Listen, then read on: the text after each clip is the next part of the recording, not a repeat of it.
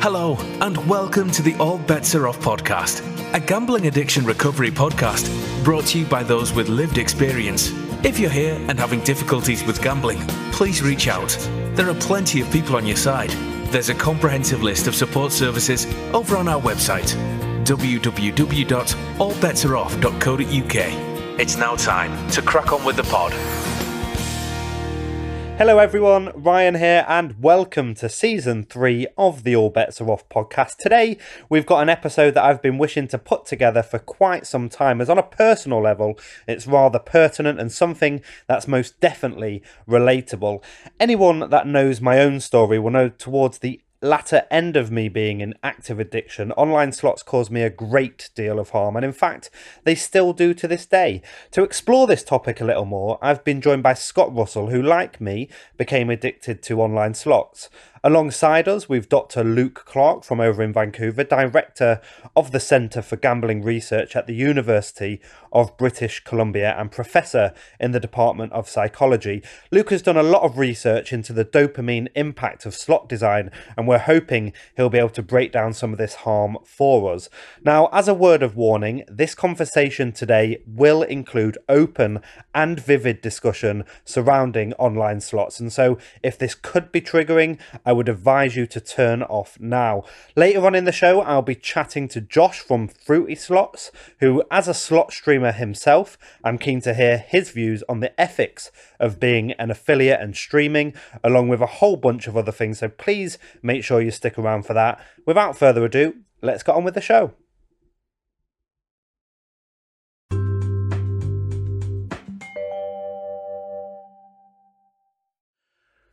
First up, Scott, uh, we've already had an off-air discussion, and from that it was clear to gauge that we have a lot in common. How are you feeling about sharing your experiences with us today? Uh, yeah, um, I think it's kind of the right moment for me over the last three, well, nearly three years um, it's been since I self-excluded. So during that time, it's been a bit of a journey, um, not a nice one, but I'm I'm getting there eventually. But now seems the right time that I, I'm comfortable with sharing my story, and hopefully can help someone out there. Even if it's one person, it doesn't doesn't matter. It can help someone. So that's why I'm doing it. Brilliant, and uh, that's great to hear. And Luke, uh, thank you for taking time out of your schedule today from all the way over in Vancouver. Following the original discussion that I had with Scott, I became increasingly uh, keen to invite a specialist like yourself to break down the psychology and, and I guess neuroscience, among other things, around Scott's and indeed my relationship with online slots and some of the traumas we still have to this very day. Uh, for our listeners that may not know, could you please provide a little bit of background uh, for us? Uh, yeah, uh, uh, thanks. Thanks for having me uh, on the podcast. I'm Luke Clark. I'm, I'm a psychologist at the University of British Columbia in, in Vancouver, in Canada. Um, I run a lab uh, called the Centre for Gambling Research.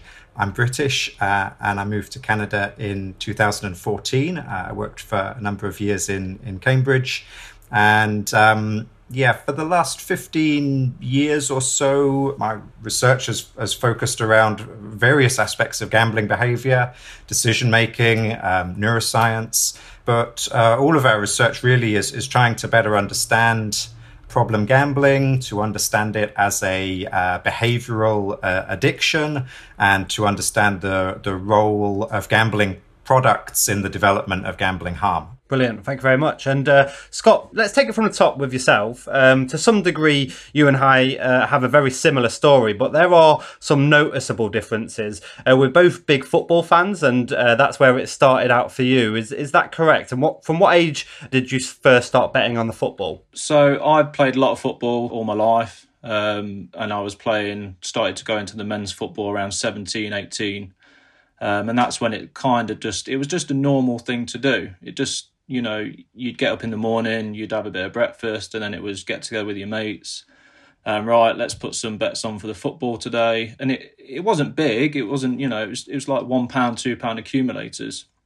And that was exciting at the time. You know, it was like you could win twenty thousand from this accumulator. It was never going to happen, but it was a bit of fun. And that's all it was. And that, that, that carried on until, you know, the day I started on, on the slots, and it was all normal. It was, I wasn't interested in fruit machines, um, going to the casino, playing cards, roulette, you know, nothing interested me. I could go to anywhere and just not be bothered at all. And I guess that's where the, the key differences between our stories is and our entry to the world of online slots. I, you know, for, for me, for me, as our listeners will know, I was a, a gambling uh, gambling addict of around thirteen and a half years before the fixed odd betting terminals restrictions came into play. And that's basically how I ended up jumping onto online slots to fill a void. But for you, it was sort of, it was through advertising. Is that correct? Soft advertising, wasn't it? And uh, how did you make that Con, uh, transition, I guess, from a in control, by all accounts, football better to uh, these online slot machines? So I signed up to something called the Profit Accumulator because I was looking for something, just an additional income, because I've always been like that, just just something to earn on the side.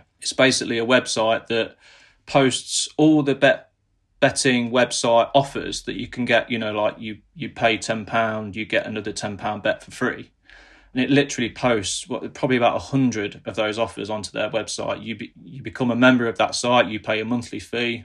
Um, so I was doing that for quite a while. And then it started to get to the slots offers. Again, it was all new to me. And I remember just, just going through the offers. I did a few. And then one of them was to do the wager requirements of thirty-five wager, uh, which, again, I knew nothing about. So it was like trying to do this wager requirement. And I hit a big win on the Batman slot, and it was all these interactive things happening on my screen. I didn't know what was going on, and the next minute I've got nearly nine hundred pounds in my account from something like a one or two pound um, spin.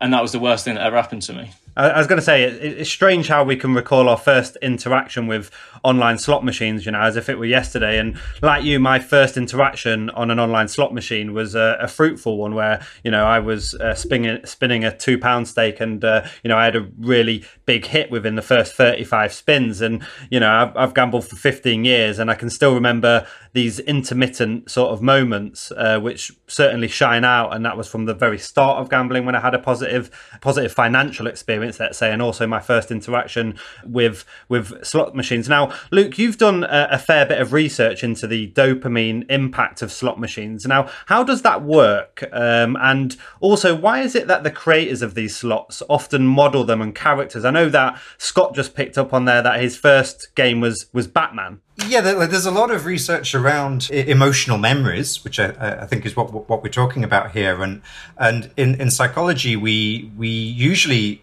Uh, think about emotional memories as um, as very uh, uh, negative experiences, like a, a trauma or like a, a flashbulb memory for remembering exactly where you were when there was a uh, like the nine eleven attacks uh, is a is a, a common example.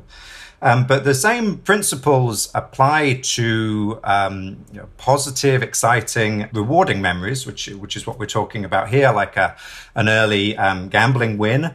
These events trigger a, a complicated physiological response. Part of part of that is the fight or flight response, and and some of the hormones that are involved in that response uh, strengthen the laying down of of um, the memory trace and and. bring in some uh, additional brain areas, some emotional brain areas that wouldn't be involved in a, a non-emotional memory. So part, part of the brain called the, the amygdala. So that makes this a very uh, stable and easily accessed memory going forward. What what I think from from the, the anecdotes that you've both had there, which is is is more unusual, is that in the gambling field, we often talk about the significance of early big wins right at the start of a gambler's journey into into gambling, like the first couple of times that they ever bet.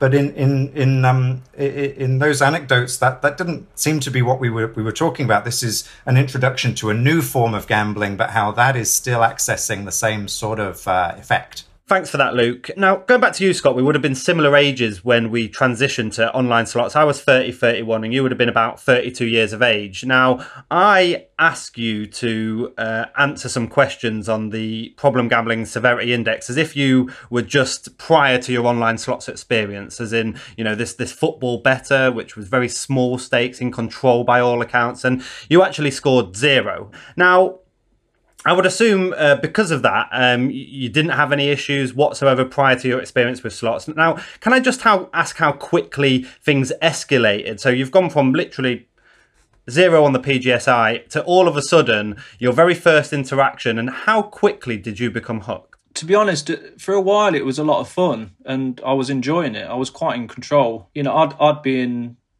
on the settee with my, my wife um, next to me, and I'd have my laptop open, and it was normal. It wasn't, you know, oh, I was having a few bonus wins here and there and I was in control. And I think I won about, I think I was about two grand up or something. Went to bed that night, and by the morning when my wife came down, that had gone.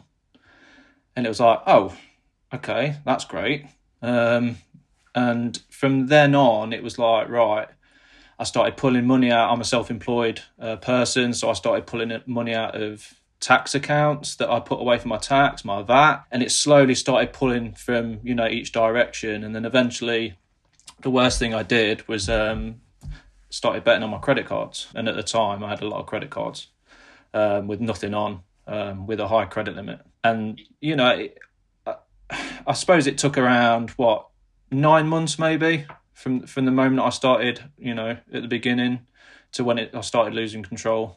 When you say nine months in terms of from that nine-month period, when was the financial impact, for example, really starting to take a hold? Was, was that nine months down the road, or had you already taken a bunch of other credit cards by that time? It was it was nothing. It was no new credit cards. It was always credit cards I had, um, but I did have some personal loans that I ended up having to, you know, redo. Um, I, I've done that a couple of times. Um, I mean, I don't know if this is unusual f- from me to other people, but I've never missed a payment. I've always. Um, I grew up with my stepmom. She's a bank manager, and you know, finances are always important. Um, so I've always kind of stayed in control in that side. So, you know, I've never been in trouble on that side. Um, I've always always paid my bills on time, never missed anything like that, and that was always important to me. But at the same time, it's cost me a lot of money because of the loans I've got, and the, I suppose the good credit history that I had has helped me in the long run. And and the job that I have, the, the cash flow that I do have coming in is pretty frequent. It's not helped because obviously uh, business-wise is, you know, I, I have been behind on some things with...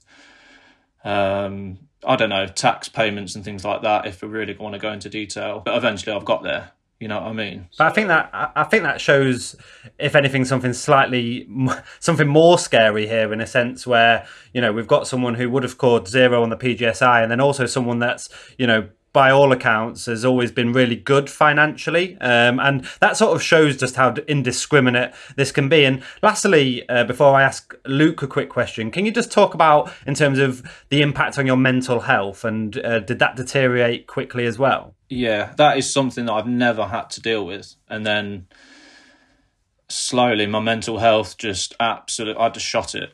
I really did. Um, I've gone from being a happy, healthy, quite a fit guy, you know, playing football all the time, socialising with friends, to a pretty, um, I don't know, I don't know how to put it. I isolate myself. Um, I have anxiety anxiety levels. And, you know, if I get together with friends now, I don't really know what to say because I've been away from them so much. You know, things like that. And I've never dealt with that before. Um, I've never been to the doctors or everything. I'm quite a stubborn guy. Um, so I've never...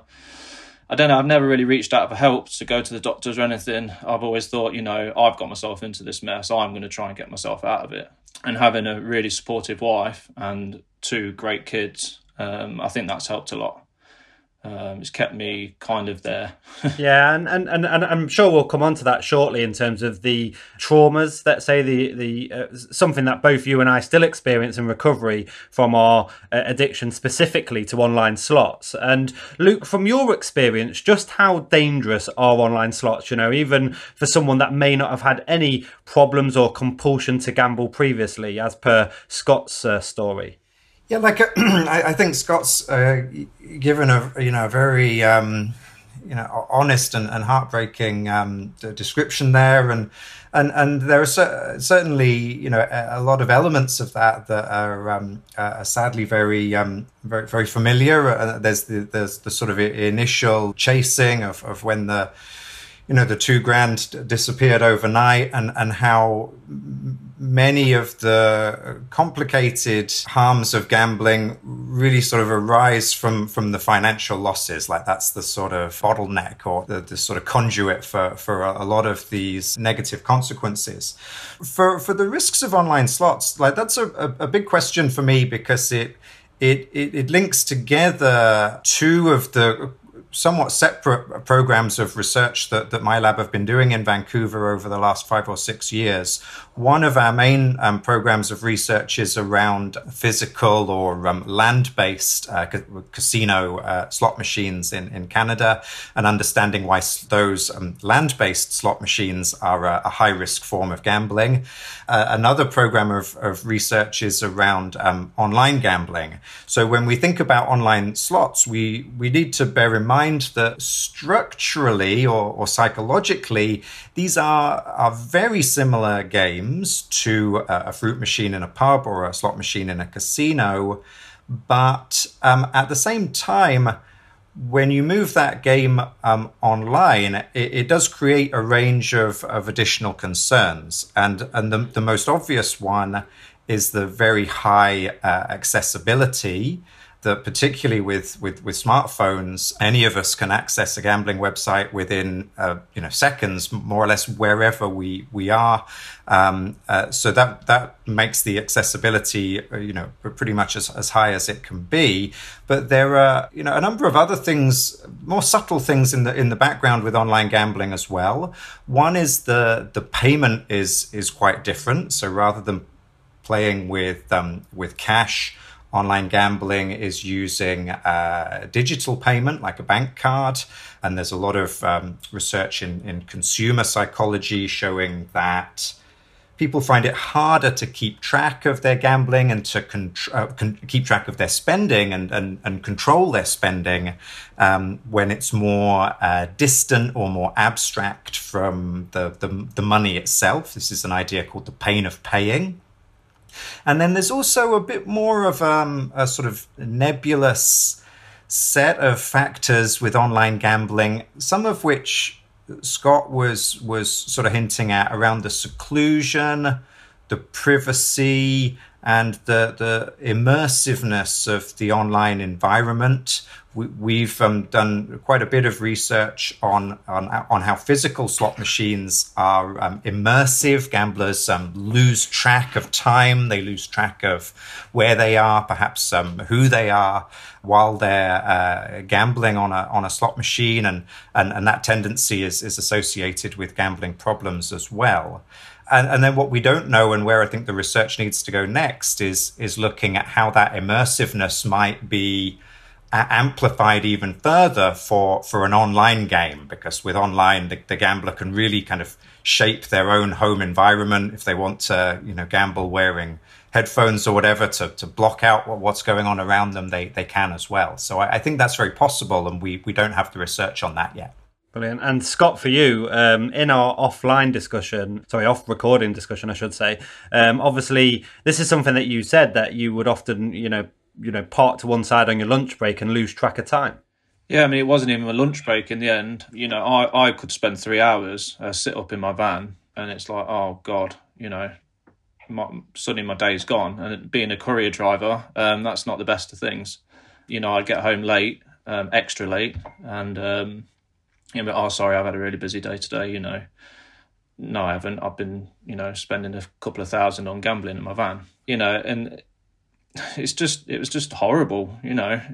You're lying all the time, you know, and it wasn't just there, you know, that there was times, you know, I'd be on stag do sometimes, I've been on golf holidays, and, you know, I'd sneak away into the toilets or something and do a few spins, you know. It's just, it's pathetic looking at, back at it, you know what I mean, but...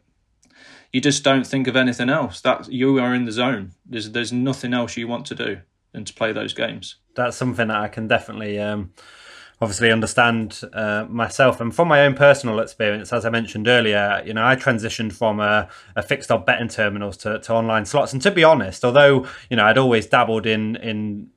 all forms of gambling, including uh, online table games and, and poker, alongside my daily sports betting when in, in, in active addiction. I had never been attracted to online slots, and I think it's because, looking from, from an outsider's perspective before I'd actually found it, I thought the stakes were too low, and obviously I soon learned that that wasn't the case, and I would say that the damage I did both emotionally and financially in that last year to eighteen months or so of my fifteen year addiction whilst playing slots was on a whole other level to anything else, anything else. And for me, uh, one of the key drivers, uh, something that I really wanted to touch upon, was watching online slot streamers. And now, Scott, um, how long was it into your addiction before you began watching slot streamers? For me, it was actually probably towards the end, because I, I don't know, I was, I don't know how it started, to be honest, but I know it's towards the end, and I was, I was, I was actually searching big wins on YouTube um, to see what other people had won on which games and things like that. And obviously, a few streamers came up, and I just started, you know, casually watching a few of them, um, and I do to this day. I, there's still one I watch this day, um, although I have kind of promised to myself that I'm going to come away from it after speaking to you, right? And that is my next goal, is to, you know, prize my way away, away from that now. Um, that's the next step of recovery, really. Thanks for that, Scott. And and obviously you've been in recovery for three years now. And uh, one thing that, you know, I did find particularly interesting there is, similar to myself, that you still watch slot streams. Now, not a lot of our listeners uh, will, will know that about myself. And it's purely because opportunity hasn't presented itself. I've been really wanting to do uh, this sort of discussion on the podcast for the previous two seasons. And uh, so, yeah, and Luke, bringing you into that, why is it that we still in recovery, having not gambled for three years and, you know, ten months respectively, why do we still tap into online streams? For, like, for me, this is um, it's a it's a fascinating discussion, and, and it's something that ha has not received um, very much a, a attention uh, at all in, in, in terms of research. It, it, it sounds like this is uh, you know, quite a quite a kind of deliberate uh, and an intentional thing to do, perhaps as a way of, of controlling cravings and controlling uh, an urge to gamble. And so, uh, at a very simple level, It, it is a, a better outlet to to watch some some video streamed content than to actually go back into real money gambling uh, yourself. So that's something to, to bear in mind. And in, and it, it reminds me of, of two other sort of trends in the in the gambling field. And and I wonder what what what you both um, think about this. What one is um is social casino games. Uh, social casino games are, are, are free to play games that are um, based on standard gambling themes, and the other is um, demo games through actual online gambling websites. And and again, both of those things could could also serve as a as a similar uh, outlet. For me, I did do the free play for a while, but it's, I don't know. I think, again, if, if you're in recovery, these are going to be steps that you probably do with online slots. I did do that for a while. Again, I've, I've come away from it, um, but I still watch the streamers. I mean, I watch the streamers because I'm, I'm there chopping away, doing the cooking or something, and it's just on the side. So it's just something there while I'm, I'm just keeping busy, you know. But again, you know, it's something I want to come away from. It's the next step for me.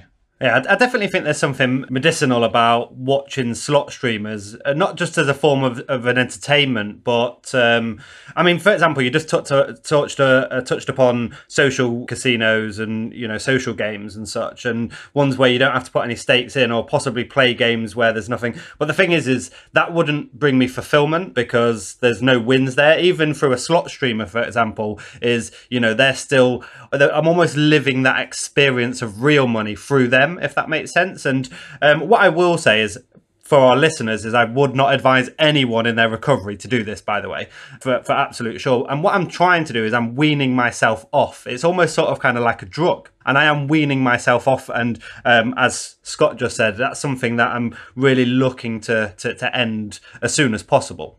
Like, I don't think we, we, we know in, in, in terms of the science Uh, how common um, this is as a, as a as a as a sort of strategy that recovering gamblers might might use. Intuitively, uh, I'd agree that for for a gambler who's who's doing this a lot, who's doing this regularly, uh, that may well be be slowing down the the recovery journey, and, and, and in a sense, they'd be be better to develop um, new activities and new hobbies um, that don't involve these kind of powerful um, powerful cues. There is there's, there's one study that I'm aware of, and it's by um, a group in Ottawa, uh, Michael Wall's uh, lab in, in Canada. And, and this did show that um, uh, gamblers who who also play social casino games, that some of them did report using social casino games to to reduce their their urges, and that those gamblers also reported re- reported reductions in their in their gambling in, involvement. And it was quite a preliminary study, and I I, I think this this conversation has, has made me think that uh, we, we should look at trying to collect similar data about um, the use of the, the streaming um, platforms as well. Certainly very, uh, very, very interesting. And Scott, for you, you still have vivid dreams of playing slots even three years later. Is that correct? Yeah, you, you have the odd one that pops up. It's more of a nightmare, to be honest, because you're always winning a lot of money and then you wake up and it's not there, um, and you feel sick. And it's just that, I don't know, it's I mean, you, you know the feeling, Ryan, when you've either won a lot and it's amazing and you get that buzz, and then the feeling where you've absolutely rock bottom, and it's that it's more that rock bottom feeling. You feel sick when you wake up, um, and it's just strange, you know. I don't know why it happens, but you know, it's probably only twice a year maybe or something like that. It does it does creep in, but it's not nice. Yeah, and and I, I mean, there's been a couple of times. In fact, it only happened to me literally not long ago, and I. The, the the the the dreams was that vivid, or nightmare, as you quite rightly say, was that vivid. Is I woke up in sweats thinking that I'd gambled, and I literally checked my phone and just to make sure that I hadn't made any transactions. It was that vivid. Is that something that people in recovery, particularly, and and it's interesting. It's not like I dream, for example, of football betting, which I did for fifteen years. It's not like I dream of playing poker, uh, which I did for fifteen years plus.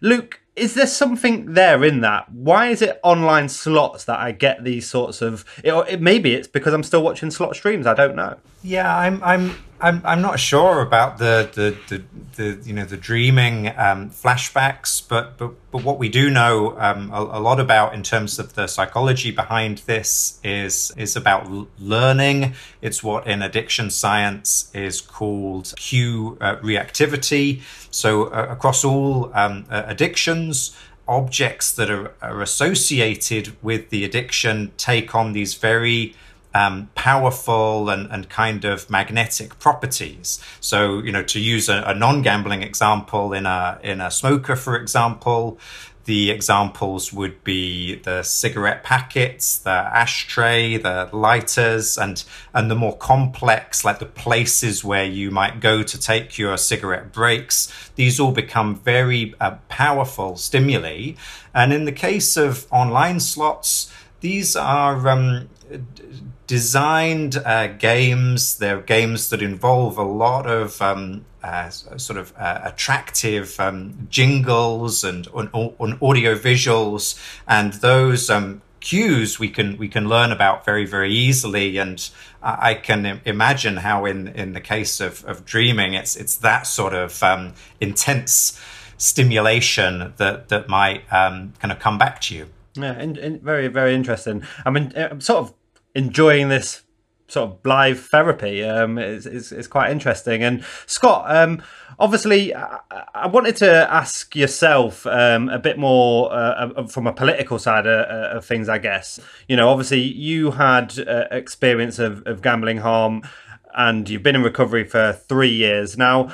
What sort of things stand out from a slots perspective in terms of how can legislation reduce harm, and what would you like to see introduced? I don't. I mean, straight away. I mean, I signed up to.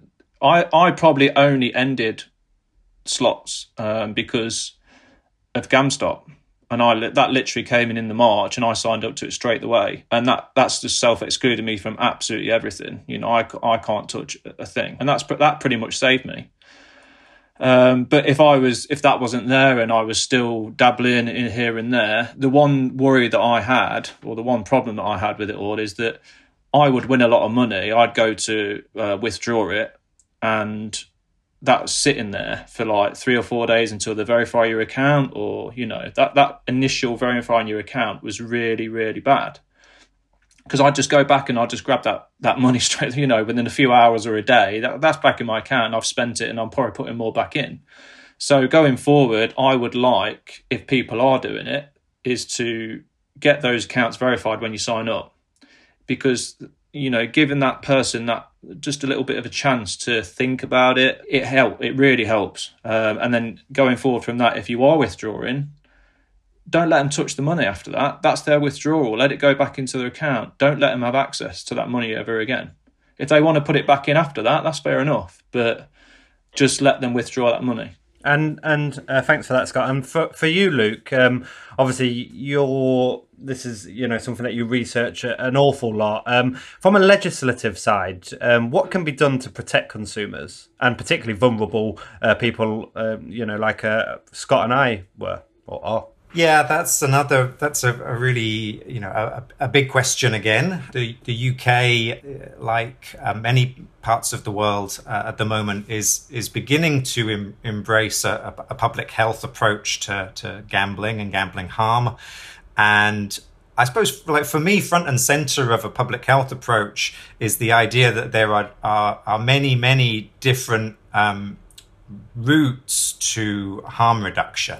So part of this, without doubt, is um, is, is improved uh, treatment services and, and, and self-exclusion um, uh, programs. Uh, and, and those are, are, are a couple of the things that are, are directed to more severe uh, people with gambling problems. But also part of that is, is early education um, about the risks of gambling within school, for example. Part of this in the U K over the last year has been um, uh, banking uh, blocks, so that someone can block spending on a, a gambling website on their debit card or on their uh, credit card. Careful regulation of um, advertising is a huge part of that. And, you know, th- those those points there are, are just the, the, the sort of start of it. What what I do feel, and, and some of the things we've we've talked about today, is a, a particular challenge for regulators is the the explosion and the proliferation of, of new technologies. You know, a, a fascinating insight today into into streaming of gambling content, but um, also uh, personalized marketing through of gambling products through social media. Uh, we're seeing a, a, also a lot of work in term, a lot of um, technological developments uh, in terms of gambling content in in video games. So the the science and the research and um, gambling policy inevitably lag behind those technological developments. You know, it's it's it's it's inherently uh, difficult to legislate something that we, you know, hasn't been, you know, that doesn't exist yet.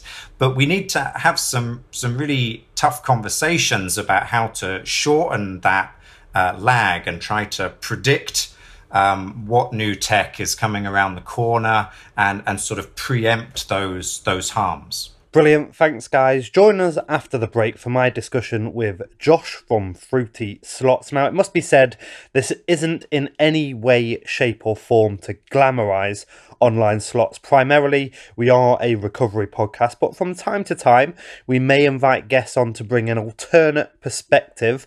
Once again, I would like to remind our listeners that in this next discussion, we do talk about gambling and online slots specifically and in a bit more detail. And if you sense that this could be triggering, then we would advise you to turn off now. Otherwise, stick around and I'll see you in a moment.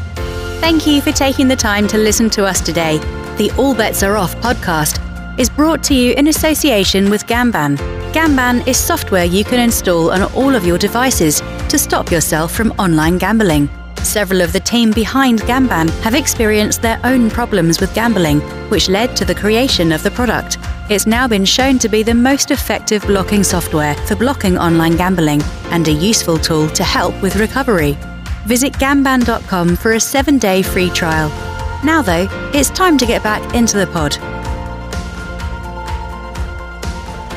Hello everyone and welcome back to part two of today's show. I've been joined by slot streamer Josh from Fruity Slots, uh, a slot streaming provider with over thirty-three thousand subscribers on YouTube. Now uh, Josh, for, for me, uh, a gambling addict in recovery, uh, I became fixated with slots and understand just how addictive they can be. Um, for you Josh, this is obviously a career as an affiliate, and so I guess we should start with a little bit more about you and your experiences and what got you into online slots. Sure, Ryan, and thanks for having me on. Um, so I've actually been working in the gaming industry for maybe over ten years now. I was in uh, finance and in investment banking. I wasn't enjoying it.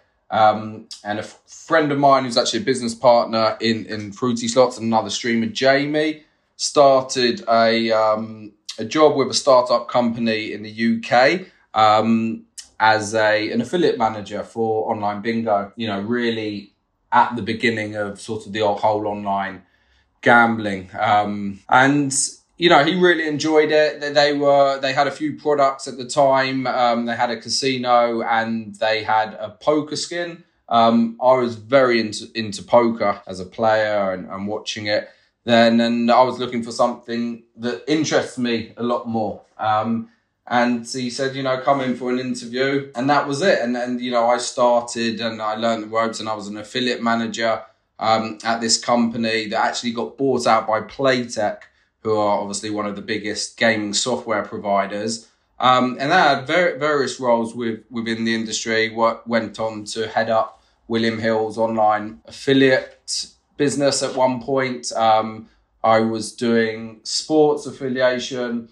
Oh, I, I always sort of, you know, geared back towards poker. That's where my passion was. I was doing a lot of poker affiliation for this company. And then an opportunity came up to actually work with a, a poker affiliate. And it was actually a staking business where they were sponsoring players to play, um, trying to sponsor, you know, professional players that could actually make money in, in mainly offline tournaments, but also online. And I was sort of managing that business. Some difficulties with that business, um, mainly on the, you know, dealing with such huge amounts of money. They were sponsoring some of the best poker players actually in the world at the time. And there were some brilliant moments and times out in Vegas. We had some problems there.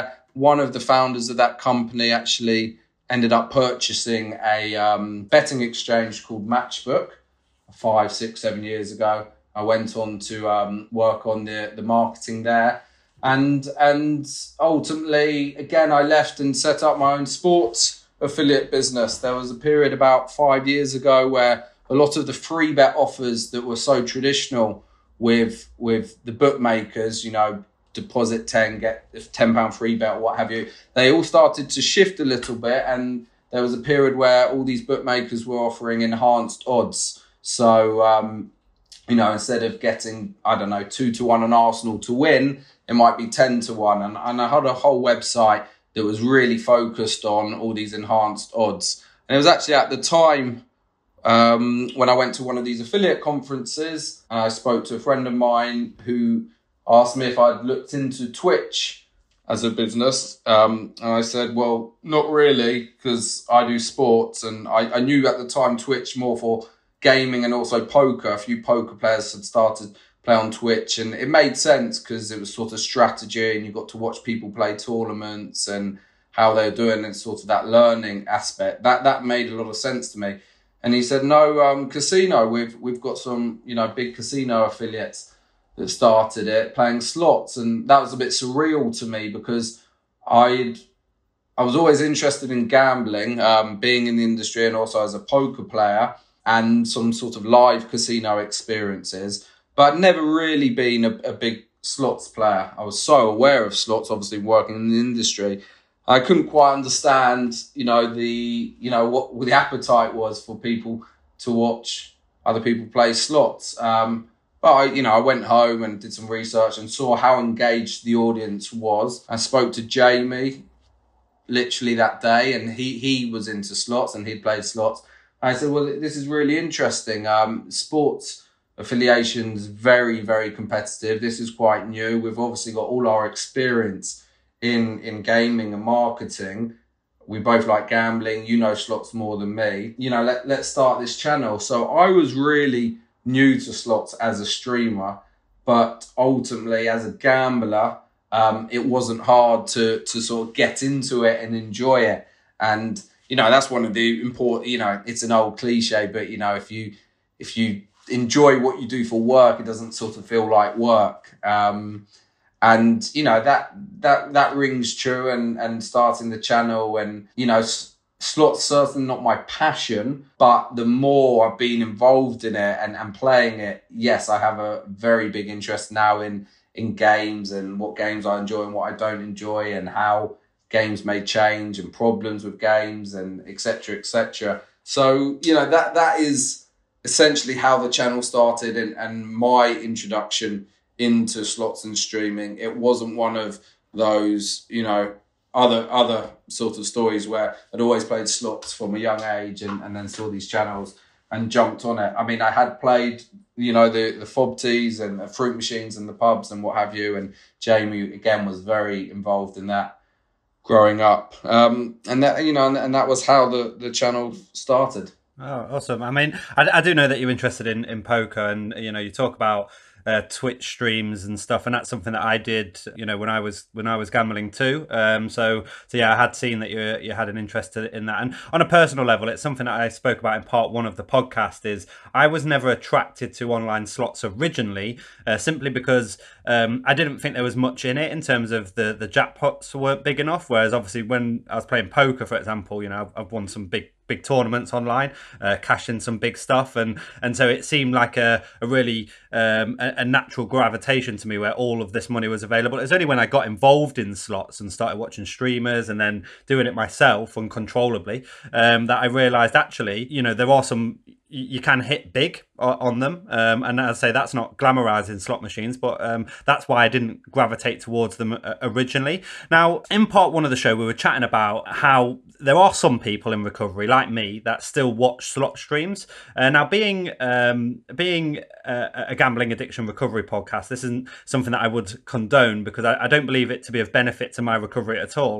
However, when I read through, uh, well, whenever I read through the comments of, of of certain streams, at least, I'm often taken aback with just how many people uh, that claim to be in recovery that that do watch streams. And is that something that you've picked on uh, picked up on at all? Yeah, uh, listen, a, a hell of a lot, and surprisingly so. We get, let's flip it to start with and talk about, you know, the, the people that will say that we're we're you know creating a bigger problem, or creating problem gamblers and what have you. We have far, far, far, I mean, you know, almost ninety percent plus of the comments. It, forget about all the other comments in between, whether we've created a gambler or, or helped someone. Very, I can't, I don't even think I've ever received an email to say, I've started watching you guys or watch you guys and it's led to problems. Now, that may have happened and, and they didn't want to reach out to us or feel the need to, to pin blame or what have you. And certainly people in the chat um, haven't, again, accused us as streamers causing their own problems. But we have been taken back by not just the amount of comments, but also personal emails, social media, private messages to say how much we've helped them, you know, in recovery, or or even if they're not in recovery, just curb their desire to, to want to play slots and fill a void. You know, plenty of people that are nowhere near recovery and don't even have problems have just said, you know, I, I had a budget or whatever that budget was and I used to play slots.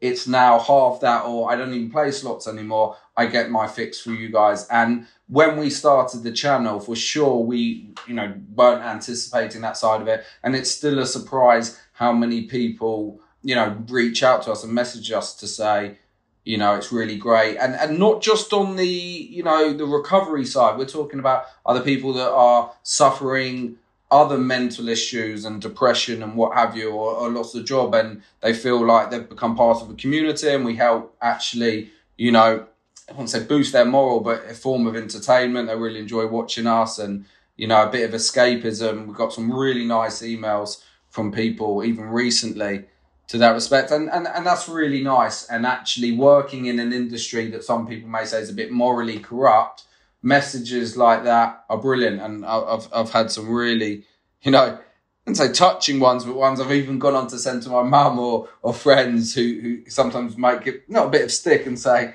read this, and they say, oh, that that's actually really nice, like that's great. Um, yeah. So yes, a hell of a lot. At the same time, when people, you know, are in our live chat talking about it and saying, listen, I'm looking to try and stop gambling and this and that, we will point them towards, you know, the traditional methods of, of Gamban and GamStop and helplines, and make sure you speak to your friends and family. Like, first and foremost, that that part of being honest is so important. And, you know, I do say I don't believe watching someone gamble is is helpful, you know, but I'm not in that position, and for sure it seemed to have helped some people. So, you know, I my advice would be try and stay completely clear of any form of gambling, whether that's watching or what have you. But for sure, some people, it, it, it seems to be their way of, um, you know, dealing with it. There's just that worry that they're still a bit too close to, you know, that, that tipping edge. It's great to hear someone like yourself, Josh, um, to be honest, recognising that for those that have experienced significant uh, gambling harm, that you yourself agree that those people that are in recovery from a, a gambling addiction should, in an ideal world, not be watching online streams. And for me, that's something that I've worked on over the past ten months. I used to watch a hell of a lot of streaming content, and now it's very rare for me to do so. However, my aim over the coming weeks is to come off of that completely. Completely. Now, obviously, um, we know how streaming works from a, a, an affiliate's perspective, something that you've got a lot of experience in. And as I say, this podcast isn't about casting any judgment on that, nor the ethics of it. And in fact, I, I really appreciate you coming on and having this open discussion. Uh, I'm sure from your perspective, Josh, and that's something that we have just touched upon, you wouldn't want any of your subscribers or those that use your affiliate links to be victims of gambling harm. And I guess this might be a two-pronged question. Firstly, do you think that streamers that play high stakes push the boundaries a little bit? And secondly, would you say that slot streamers have a moral obligation, as you touched upon a few moments ago, to signpost to support services? Um, listen, it's a, it's a really good question. It's an interesting topic. If I felt from the audience, listen, we have such a core audience of, you know, people in our chat just recognize those names. They, they are there, not every stream, but, you know, we're so familiar with so many of, of the viewers. And I believe we would get quite a good impression if we were, you know, streaming or, or doing something that was then, you know, having an effect or, or, or causing, you know, I think we'd know from the viewers, from just their comments and how they talk about what they're doing in the week. They're very honest, you know, when they gamble, that, that it's leading them to emulate, or, oh my God, I've seen you play five pound stakes, I really want to try that. We, it's still amazing how many people are just, we we because we ask them, we, we know, we talk about those those sorts of topics, and, you know, they are they are twenty p bettors or fifty p bettors, and watching the streams is just watching the streams as a form of entertainment. It's not a copycat sort of uh, method. If if it was, and we were getting more feedback, and it was clear that, you know, that was the case, and knowingly, as in we could tell, then yes, we would be more responsible, or have to decide how how we you know you know run our streams and what we do. I said from the outset of the channel that I try and be true to myself and and sort of gamble how I would, and I'm an emotional gambler. And when I'm losing, sometimes I'm very angry. Um, not in, in terms of like the problem way, but like just an emotional person, or, you know, and, and sometimes, let's say I lose my head, I can, that's how I gamble. And sometimes I can quickly go from, you know, doing this to, okay, I'm on the roulette tables. And, and there are part, there are sometimes where you think that's really shit, because you've just lost quite a lot of money very quickly. Um, and again, you know, we're, we're, we're clear to the audience to say, you know, this is, you know, this, this is not something that, you know, should be replicating. But at the same time, I felt that it's better for the audience, possibly, or for myself, to try and be natural than to try and run, put on a stream where it's a bit more staged. I'd find it harder to do. And that's, and do you think that's important to show those losses as well? Because that sort of is is the, the, the truth of, of slots, um, yeah, you know, when we talk about R P T and stuff. It's massively important. Now, we have a bit of... So one of the problems we have is, as a channel, we live stream and the videos we upload are either offline sessions where we're playing slots and collecting, playing bonuses and showing that, and that session can easily be win or lose. It's irrelevant. And then when we have big wins within our streams, we edit them and upload them. And people say, you're, oh, you're only showing big wins. This is unrealistic. We're not at all, actually, because if anyone watches the streams, we're not. The reason why we're showing that video is because it's something to show. There isn't anything to show of me doing a highlight of ten minutes on the slot where there's no wins. There's no, there isn't a highlight. The only purpose of me doing that video would be to say, well, this is what can happen when you gamble. But people will see enough of that in our live streams or these bonus compilations where at the end of the video we say, okay, we lost five hundred or okay, we lost one thousand. So the big, you know, the argument for that big wins is purely, we're not just plastering big wins to say that's all we get. It's just because that is the content that's something to watch. When you play a slot, in general, the majority of games are geared towards a bonus, a bonus round. That's where the sort of extra features come in and the wins and what have you. And that's what we're showing. So it really is. It's, quite, a, bit like, it's, it's a bit like Match of the Day, really. You're, you know, when they show the highlights. It's the highlights. No one show Match of the Day as a highlight. Aren't going to show the ten minute boring part of the game. The viewers don't want to watch it. There's no, nothing's happened. No, totally understand that. And and, and on, our, on our show, we do like to talk about the politics side of things too. Um, you know, with the possibility of the introduction of stake caps and other restrictive features, you know, such as the possible reduction of slot speed and, and such. Is this something that, um, again, you touched upon it earlier on in the show that you, you, you clearly are keeping tabs on? And just how much do you feel that that might impact streaming?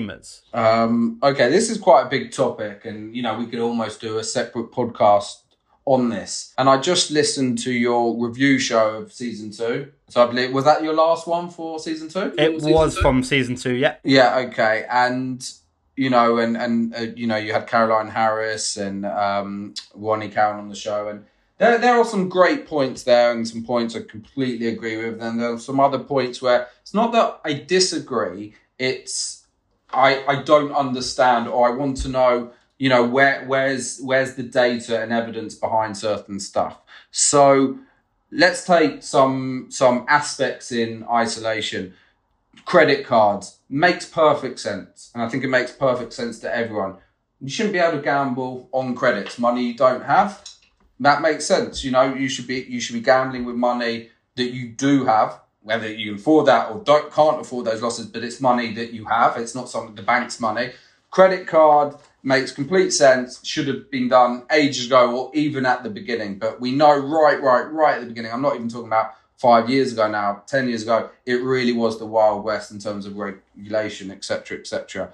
So certain things like that, completely agree. And then Caroline might mention or someone else talk about, well, the speed of slots. Now, what I don't completely understand, and I've spoken to people within the casino industry and the operators, is that if it is evidence and scientific-led and data-led, then great. But my understanding from speaking to the game providers as well, it hasn't been. So is, is there enough evidence to say, well, there's, the, the, the turbo spins, these problem gamblers are clicking the turbo spins and they're losing more quicker, et cetera, and it's causing more problems. If there, if that had, you know, the, the evidence and data and the research was there and the reports there, and then say, okay, we can make the decision. But I think some decisions are just made almost, not the blunt knife, but from above, or people that maybe don't completely understand the big picture. And that's where problems occur, because actually slowing down the slots, slots in general, some people may be really engaged and interesting, and you talk about whether they're designed to be addictive or whether it's flashing lights or graphics or sound effects or, or what have you. But slots in general, um, especially nowadays with the volatility, and um, can be quite boring. You could spin hundreds and hundreds of spins. Very little happens within what we call the base game, which is the, you know, before you get to a bonus. Um, and actually then, then the customer's bored. Now, what happens if they're bored? Do they just stop playing completely? Then great, you know, have the, have the U K G C or whoever achieve something. Well, no, they're not trying to get people to stop gambling. They're trying to protect people, protect vulnerable, stop people becoming potentially problem gamblers. So I would say maybe no, they haven't achieved that from getting someone to stop because they're bored. That's not their objective. And two, that maybe they won't stop. Maybe they need to get their fix somewhere else because they're bored and they want to gamble. Do they jump on the roulette table because they need a quicker fix? Do they do something else? So for some decisions made, I'm not saying I'm for or against it. I'm saying that I, from speaking to people within the indus- industry, they haven't given clear, say, this is why it was done because of this paper and research that was led. And for me, that's where I think there can be some problems. So I can't turbo spin anymore. And Caroline might say, you know, it's it's too it's too quick, losing too quickly. But I can withdraw two hundred fifty pounds of my bank, go into Labrooks and put a twenty-one shot on a horse. The probability, probability I'm going to lose, I'm going to lose that instantly. Doesn't doesn't add up. Now, I'm not saying there's going to be a perfect package here, but, you know, some things just don't seem to add up and make complete sense. Now, if a gambler's going to gamble, are they going to continue to gamble? Now, we've got to make the industry safe for sure and, and protect these vulnerable and all these instruments coming in, and some of them are great. And I think some of them actually, again, I was listening to this podcast and I thought, well, there are these stories about, you know, these people that have gambled these obscene amounts or managed to gamble a year's wage within a few days. And I, I don't know if it was yourself or someone else talked about their experience with Kasumo. Yeah, Chris, um, uh, one of our co-hosts, yeah. So I don't believe, I could be wrong, but I'm not sure nowadays, as in right now, that could happen because there's been a lot of change with deposit limits, with cooling down. With, I don't think you could get that amount of money on a casino and for that to happen. So there are changes that, you know, weren't there six months ago, even a year ago. I've had, you know, I have problems depositing on, on numerous sites now. An affordability check. So I think that side has improved. But there is this danger with things like taking away bonus buys. Um, was the evidence there? Did someone just look at that and say, that is crazy that someone can buy a bonus for two hundred pounds? Let's get rid of that. And they got rid of it. This was the next question that I wanted to ask. So just to put this in context to some of our listeners that may never have played uh, a slot before. So, for example, if I, let's say, if I, uh, just to explain the bonus buys, if I was playing a twenty p stake, let's say, it would cost um, usually one hundred times the spin value. So that would be twenty pounds for a bonus buy, fifty p, fifty pounds, a pound, one hundred pounds, et cetera. Now, obviously, uh, this is something that the U K Gambling Commission um, banned, and yet there are slots out there, and I know from playing them, um, as as well as, as yourself, uh, Josh, is you can spin up to forty, fifty, one hundred pounds per spin in a couple of seconds, and there are some out there still that you allow you can you can spin up to three hundred pounds per spin every couple of seconds. Now, you've touched upon it. Some of these decisions sort of just don't make sense to me. So you're stopping someone buying a bonus buy for, say, twenty pounds, if a, a twenty p stake, yeah, they could then go onto another slot potentially and spin three hundred pounds like that. Yeah, so listen, that leads down to the, the, the stake limits, which I'm sure will be introduced. And you're right, it, it doesn't make sense. And my argument, and it's not an argument, or when I have these conversations, is that if data is produced and research is done and it backs up that actually gamblers or slot players or problem gamblers or potential, you know, people gambling couldn't afford, were buying these bonuses and losing money too quickly, et cetera. And, you know, the, the casino should be able to collect that information, the slot providers. And if the research was done and presented and it was clear, this is a problem, this is causing issues, we're going to revoke it, then fine, that, that, that's been done. But it wasn't done. So then you have to ask, well, someone or a few people, you know, whether it's within the U K G C or lobbyists or whatever, are making decisions that actually should they be allowed to make? Should they be the ones making those decisions? And that's where I'm all for I'm all for change and, and regulation, et cetera. But I think it sort of needs to be warranted and backed up you know, almost by the science and data. It's like, we, you know, this whole pandemic at the moment and, and this horrible virus and a lot of the decisions being made, you know, people are questioning, is this right? Is this right? Tiered system, et cetera. But they are ultimately, the politicians are going back to their, the scientific data, trying, you know, whether that's right or wrong, and some data might not be right. That's where the, the, the you know, the, the crux of the decisions are, are being made from. And with some of these decisions that are coming in or implemented, I could be wrong. Maybe the data, it, you know, it has, and research has been done. But again, I have spoken to some senior people within the industry on, on a casino level, on a game provider level, and the, they don't believe it was done or the, the consultation was there. It was quite a quick and, and, and sharp move. I was, I was going to say on that, on the flip side to that, I think that sometimes, you know, um, I think one of the most simplest uh, data methods is, um, unfortunately, in this sort of uh, industry, being that it is gambling, is is financial data. Um, and I, I think sometimes the industry can be quite secretive with regards to that. So if that's not readily made available, it can be quite difficult for the decision makers. And I'm, I'm like you, you know, I, I do believe that, you know, it should be evidence led uh, as well.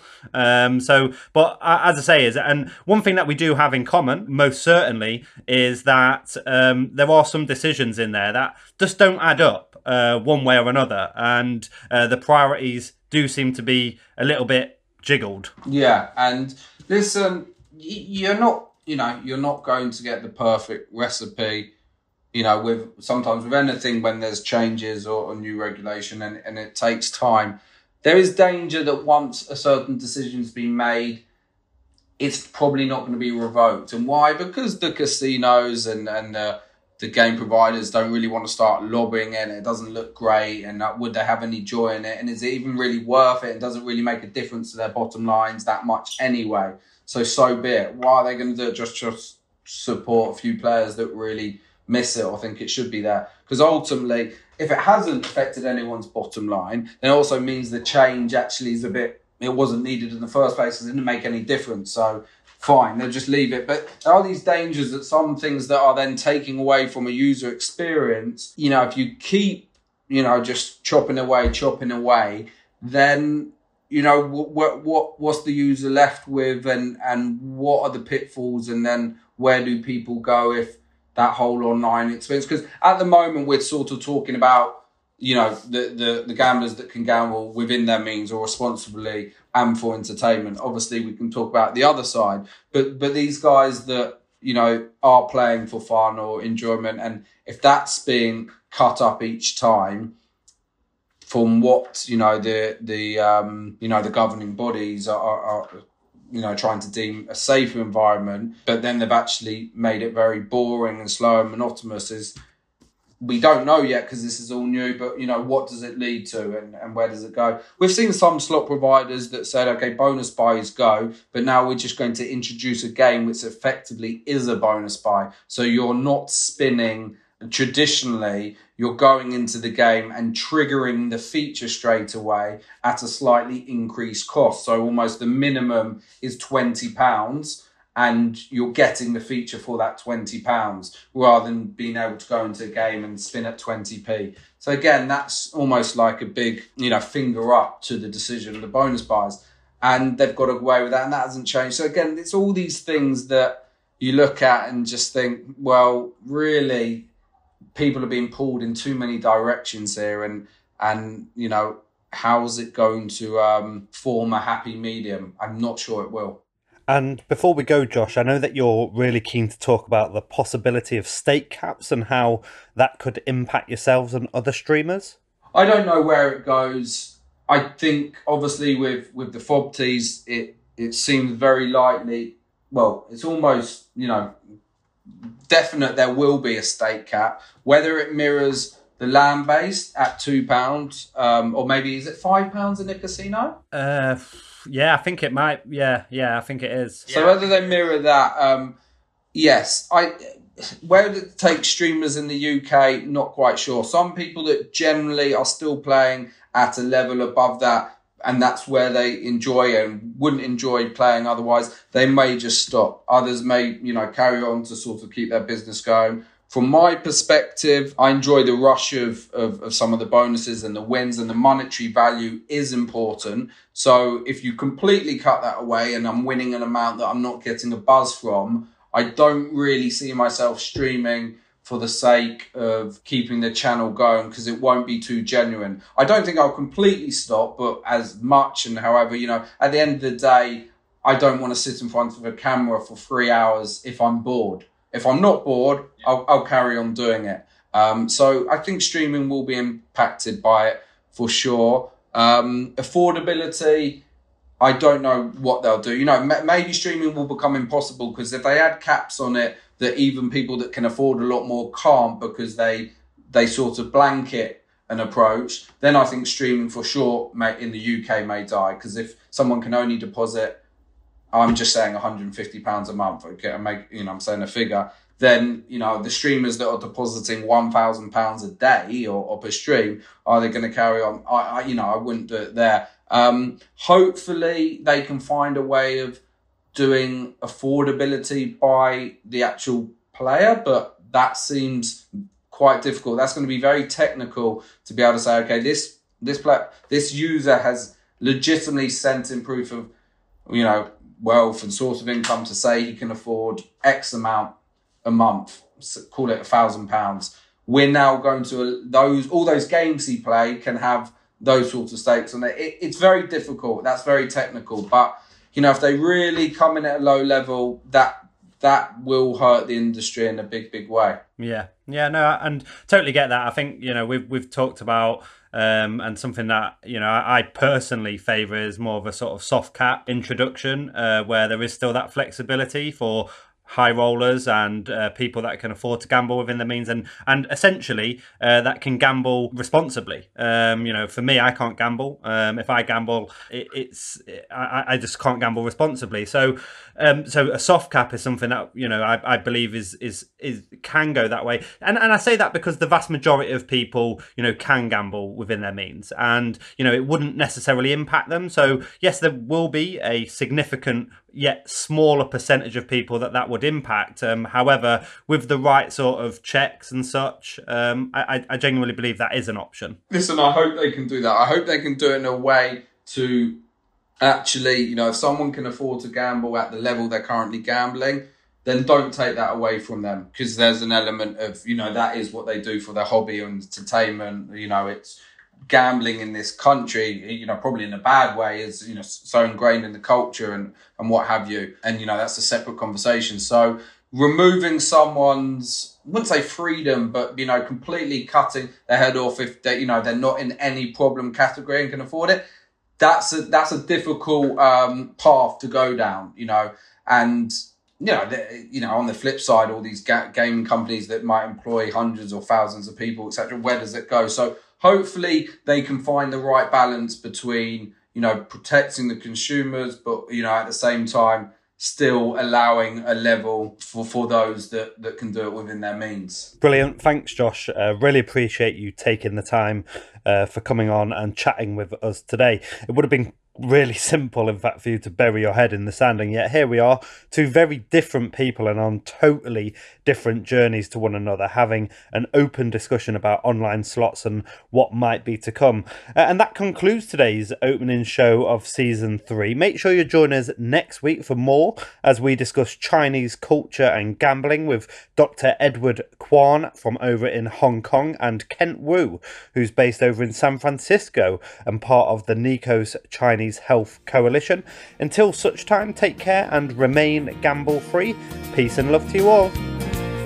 You've been listening to the All Bets Are Off podcast. To find out more about the creators of the pod, then please visit our website w w w dot all bets are off dot co dot u k, and don't forget to give us a follow on Twitter at all bets are off underscore, and share this podcast with others. Until next time, stay safe and remain gamble free. Thank you for listening.